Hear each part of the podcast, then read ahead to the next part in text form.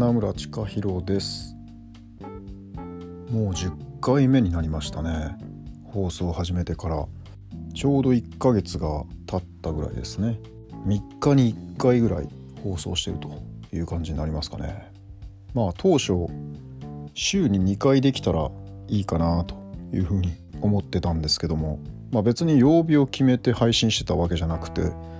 なんとなく火曜と金曜あたりに配信するということにしててただまあ配信できない回もあったりとかしてちょっとずれ込んでいますが、そんなこんなしてる間にですねこの「眼差しの革命」の本の方のですね Twitter アカウントとインスタグラムのアカウントが立ち上がりました。これからの情報発信はですねまあウェブが基本なんですけども僕のウェブサイトですね。そこでまあ本の情報をトップページに出していきますんでそれが一番詳しい情報になるんですけどもそれ以外の例えば出版のイベントですねの情報であったりとかあるいは本の進捗状況ですね、まあ、ちょうど今日なんか構成をやってましたけども初稿の構成ですねに赤を入れてましたけども、ま、そういうことをやったよとか本の表紙が上がったよとか、まあ、いろんな本の出版までのプロセスおよび出版後のプロセスの話なんかは Twitter を中心に発信していってですねそして本の中の世界観ですよねイメージであるとか本の中で語られてる内容というよりも、まあ、本が持ってる世界観であったりとかそういうものはインスタグラムで画像とか映像を中心に発信していきたいなというふうに思っています。まあ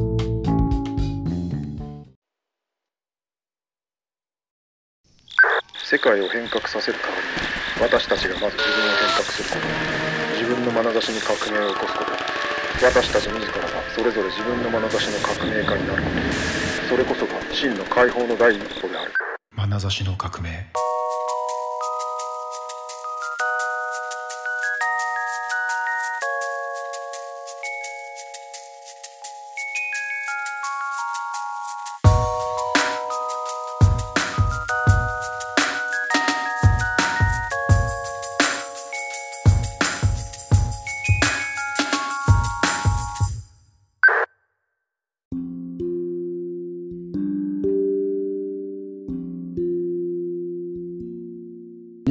ですね意味だけで動くのではなくてですねもうちょっと感情的な部分ですよね。印象であるとか心の部分というんですかね。意味とか内容には還元されないような雰囲気とかいうようなものでも動く生き物かなというふうに思うんですけどもこの感情の部分がですね実は人間が生きていく上では非常に重要でして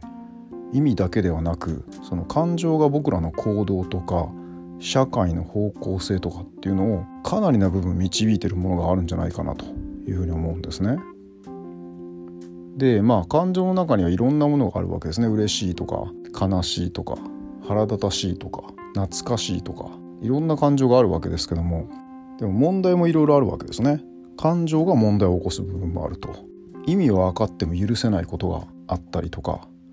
あるいはダメだと分かっていても望むものがあったりとか。いろんな問題があるわけなんですけども。人間の心の奥底にはですね3つの大きな心の癖みたいなものがあってですね1つ目が欲ですね。何かを欲したいと思う気持ちですよね。これ僕は引力に例えるんですけども引きつける力自分のもとにないものを寄せてくる力欲の感情ですね。でもう一つがその反対に何かを遠ざけたい。何かを自分の元から離したいと思う。積力ですね。これは感情にすると怒りとか悲しみになるんですね。何かを嫌がる気持ちというんですかね。こういう2つのものがあると。でそのもっと奥底にはですね何かに無関心であったりとか何か面倒くさかったりとかするっていうような心ですね。怠けの心というか、まあ、これを仮に無知の心というふうにしておくとこの欲と怒りと無知というこの3つがですね僕らの心の根底にはセッティングされてるわけですねこれは生まれた頃から知らない間にセッティングされてるわけですねこの欲と怒りと無知というこの3つの感情がですね実は僕らの社会のシステムと大きく関係してるんじゃないかというふうに思うんです。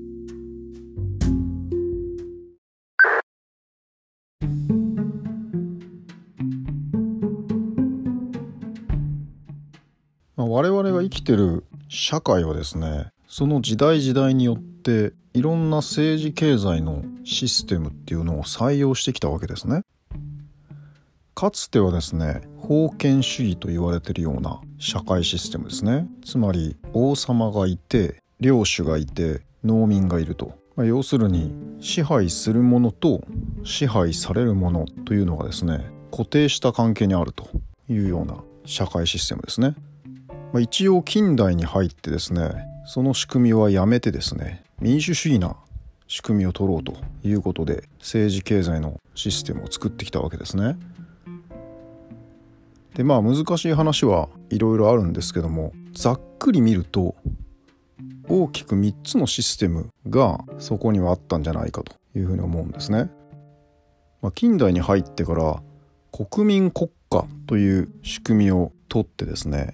まあ、国を一つの単位にしてその国がどういう政治経済のシステムを取るのかということがつどつど選択されてきたわけですけども第二次世界大戦の前はですね大きく3つのシステムがあったと。一つがファシズムですね、まあ、ある独裁者がいてですねそれにみんなが一丸となってその独裁者のもとでまとまろうとするというようなそういう政治の仕組みですね。ファシズムの語源はイタリア語のファッショっていう言葉ですね。これ束ねるって意味ですね。英語だとファッスンって言うんですけども束ねるという意味で国民を一つの意思のもとにぐっと一つに束ねていこうとするような統治のあり方というんですかね。でもう一つが共産主義ですね。社会主義というか共産主義。そして3つ目が資本主義ですね。この3つのまあ政治経済のシステムと言ってもいいかもしれないですけども。その選択肢が第二次世界大戦まではあったわけですけども。世界大戦後にですねファシズムは消えてしまったわけですね。その選択肢はもうないと。そして共産主義と資本主義のシステムだけ残ったと。でこの2つはですね両方とも国家っていう枠組みではない部分を目指したんですよね。国家を超えてこのシステムをどうやって世界に普及させていくのかというようなことでそれぞれ競うわけですね。この政治経済の仕組みっていうのが2つの選択肢に分かれたと。でこれがそれぞれ僕らの心の中の違う感情を刺激するわけですね。僕らの心の中のある感情を補助線にしてそのシステムが組み立てられていくと。人々を管理する上で特定の感情が引き出されるように管理していくと。いうような戦略を取るわけですね。で一つ目の共産主義はですね社会の平等とか公平とかという理想とか理念に基づいてる仕組みになっててそこではですね個人の自由よりも社会の理想が重んじられてるということで僕ら一人一人の個別の都合とか勝手を許さずに全員がまあ一つの規律のもとで働いたり生産行為をしたり生活を送ったりするというような仕組みが目指されたわけですよね。でその管理のシステムっていうのはどういう僕らの感情が下敷きになってたのかというとですね怒りとか恐れなんですよね国を一つにまとめたりするためにですね規律を敷いてですね人々の行動を制限して管理してでそれに背いたものは厳しく罰せられるというようなことが行われると。だからまあ恐怖で人々を管理したりとか、まあ、怒りで押さえつけるというような管理の方法ですね。そうやって統治していくというようなシステムですね。だから表向きは人はそこでは欲望を隠さないといけないし社会的に正しいことをせねばならないというようなことになるわけですね。社会的に風紀を乱したり規律を破ったりするものっていうのは厳しく罰せられて粛清されるわけですで裏で密かに権力に取り入るほんの一部の人々だけが利益を手にすることができるとだから多くの人の中には不満が溜まったりとかあるいは恐怖が渦巻いたりとか、まあ、怒りに満ちたりとかいうようなことですね。まあ、そんな空気が社会の中に流れるわけですね。それに対してですね資本主義というのはですねそういう社会主義が持ってた理想とか理念とかいうようなもの以上にですね自由であったりとか利益を手にしたりとかというようなことを重んじるシステムなわけですね。全体の規律よりも個人の自由を目指す力であったりとか何かその向上していったりとか裕福になっていったりとか欲の感情が人々の管理に用いられるわけですね。より多くのものを手にしていく利益を追求する成功するそういうまあポジティブな言葉ですよね。場合によっては夢とか、まあ、リッチになるというような理想ですよね。快楽を満たすというような理想そういうことが全面的に肯定されるわけですね。それを金の力が保証すると。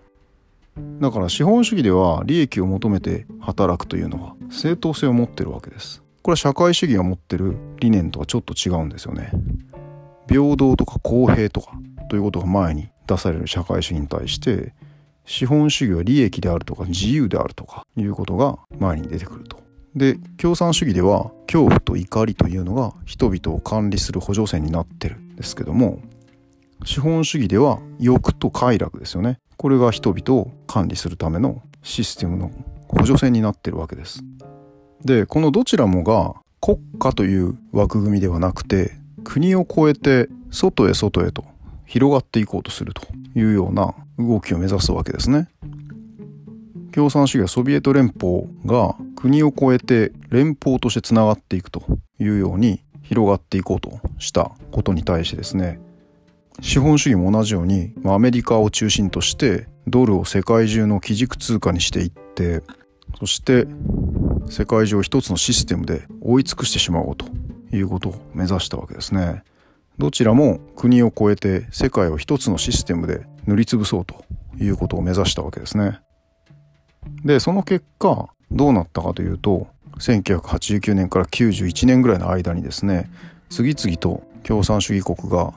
倒れていってですねソビエト連邦が崩壊して結果この30年ぐらいは資本主義だけになってしまったとことですね。つまり世界は怒りではなくて欲を選択したんですね。欲の一色でこの世界を塗りつぶそうとしたわけですね。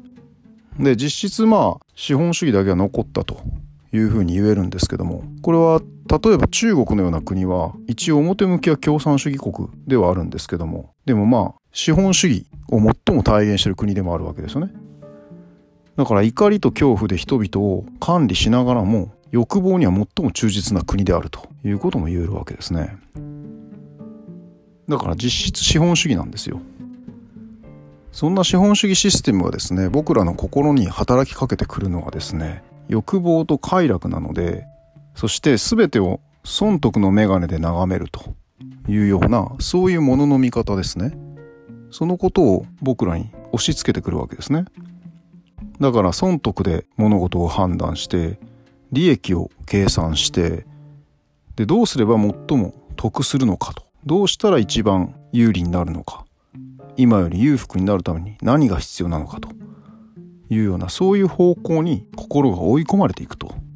僕らはもともと欲深いわけではなくてそういう資本主義システムが僕らの心の中に働きかけてくる補助線ですよね。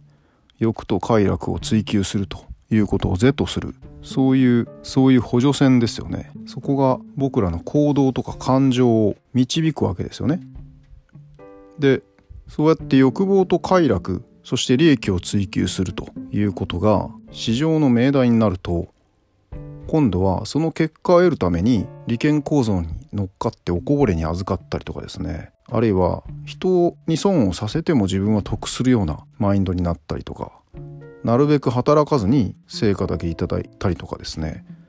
そうやって賢く立ち回って成功すると。でそれをした人間が評価されるシステムっていうのが世界を支配してるので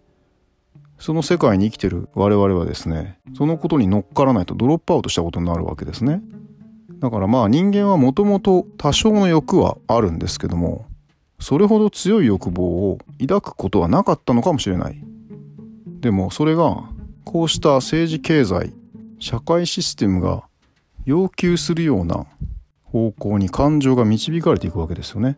その結果僕らは快楽を追求すること利益を得ること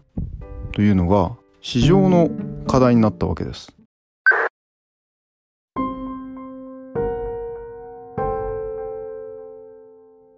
今ですね社会を見渡していてですね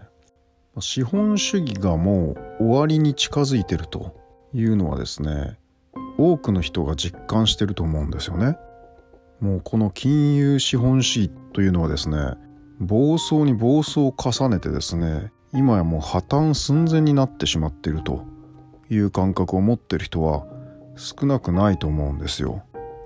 何回か前の放送で話しましたけども、まあ、お金がないと生きていけないのかというような話で今のこの資本主義経済の仕組みというのがまあ借金でできてると。その借金はもう返済できないぐらいの額まで膨らんできてるという中で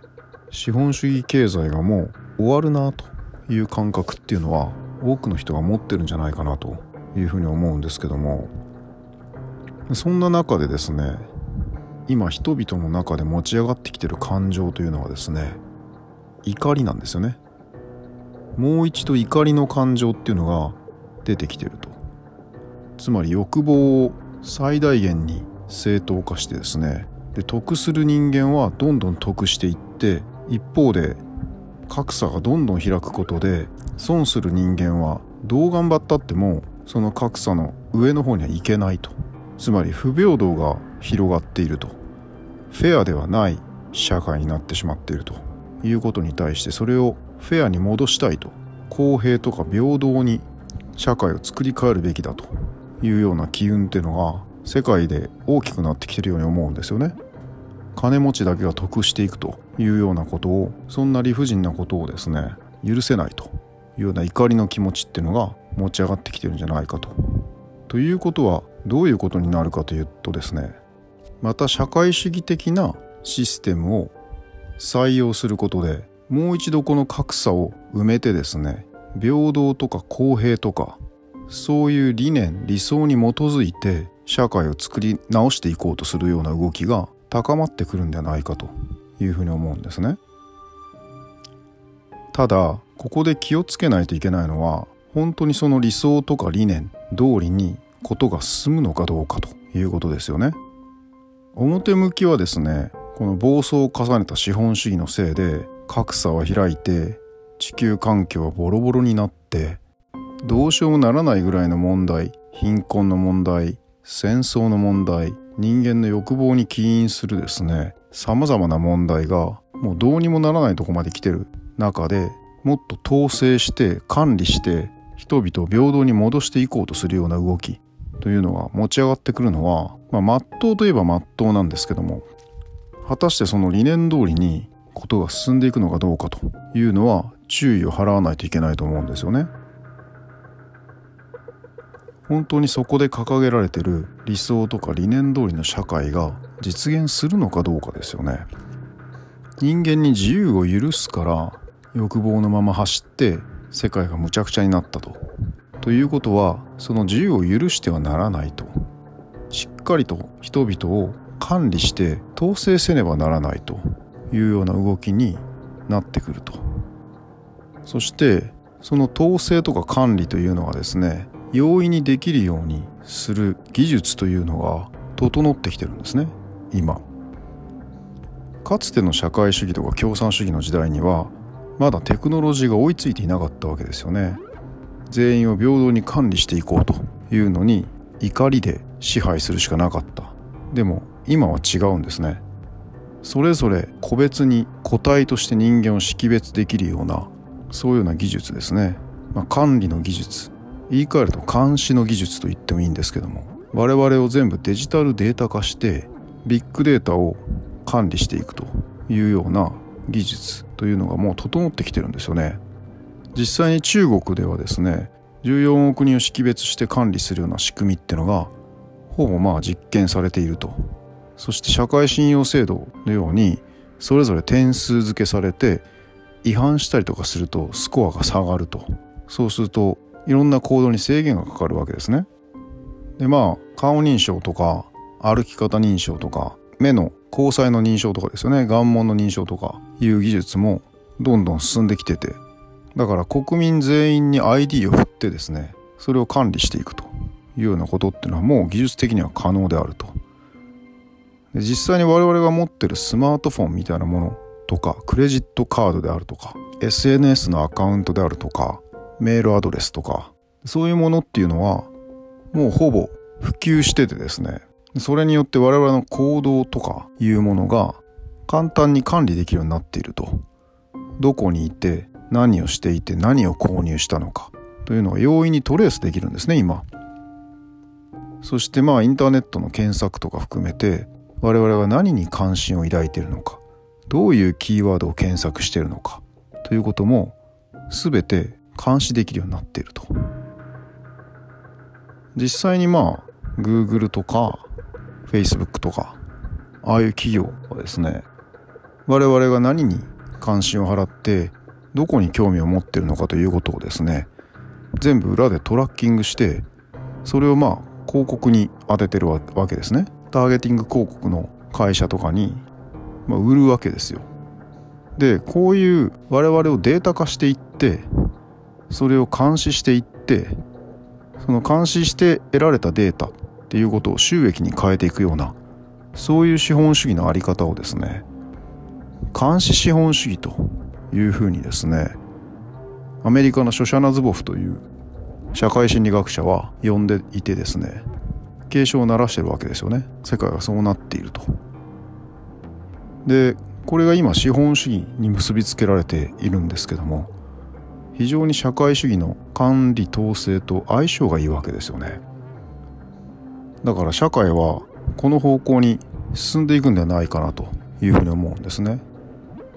個人の自由を許さずに、まあ、場合によって私有財産みたいなものもなくなっていく可能性もあると。だから管理されることが社会参加の条件になっていくわけですね。そういう社会がやってくるということが予想されるんですね。まあ強烈な全体主義というんですかね。それが地球レベルで行われるのか国家レベルで行われるのかスマートシティのレベルで行われるのかわからないんですけども。でもコントロールの権限ってことがシステムを司るものの方にですね渡ってしまうと。でその場合に僕らの行動を導く心の補助線は一体何かというと怒りや欲じゃないんですよね。これは無知なんですよね。我々が自分のことを自分で把握できないというような状況あるいは自分のことを自分以外の管理者の方がよく知っているというような無知が条件になるわけですね。実際にまあそうなんですよ。今そうなりつつあると。僕らがどんなキーワードで何を検索したのかってことは僕らよりも管理者の方がよく知ってると。いつどこで僕らが何をしていたのかということを僕らは記憶していなくてもデータ上には記録として残っているわけですね。そしてこれが次にどうなるかというと僕らの生体情報ですよね。どういう心拍数を持ってるのか。どういうようなバイオリズムを持ってるのか。という自分たちの体の中の情報ですよね。皮膚の下の情報というんですかね。というのが次は管理の対象になってくると。自分の体調がどういうところに体に異常があるのか。ということを自分の感覚では理解できずにそれが AI とかビッグデータが解析されて自分の生態アルゴリズムみたいなものをですね教えてくれるようになると。だから自分のどこの具合が悪いのかということを AI とか管理システムの方に頼るようになると管理システムの方が自分の体の状態を自分以上によく把握してて自分は自分の体の状態に対して無知であるというようなそういう状況がですね次にやってくると予想されるですねデジタル社会主義のようなものの条件になると思うんですよね。だからまあ欲怒り無知というさまざまな感情を生み出す原因となってる3つのまあ心のオペレーティングシステムはですね社会のシステムと非常に関係してるわけですね。怒りの共産主義欲の資本主義というのを経てですね次にやってくるのはですね無知のデジタル社会主義というのは訪れるだろうということが予想されるわけですね。今そうなるかどうかということの瀬戸際だと思うんですよねつまり管理を誰がするのかということをめぐっていろんな政治や駆け引きが行われるんですけどもいずれにしても我々は管理される側に回ってしまうというような社会になりそうな予感があるんですよね。そんな中で我々は自分のことをどこまで自分でしっかりと管理できるのかということがこれから問われていくと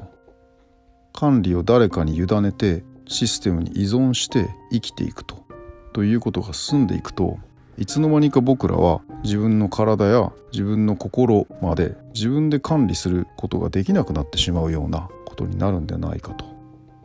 じゃあそれを避けるためにどういう方法がありえるのかということが問題になってくると思うんですよね。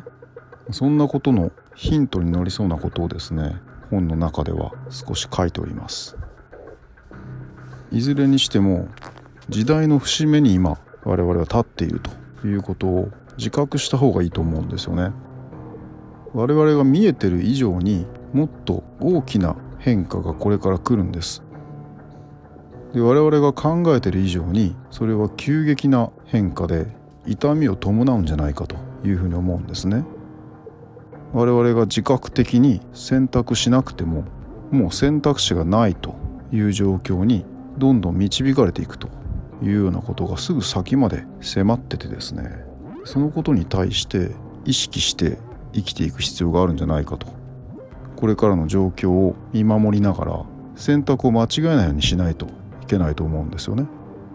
それは我々の未来だけじゃないんですよね。我々の子供たちとか次の世代の子供たちの選択まで狭めてしまう可能性があると。そのことを考えるとですね欲とか怒りとかいやもう何も考えたくないとかという無知ですね。に陥ってる場合ではないというふうにも言えるわけです。我々が何も見たくない何も考えたくないそんな難しいことはわからない。社会がどうなるのかわからないということで目を背けてるとですね知らない間に眼差しの革命。Five, four, three, two, one, zero.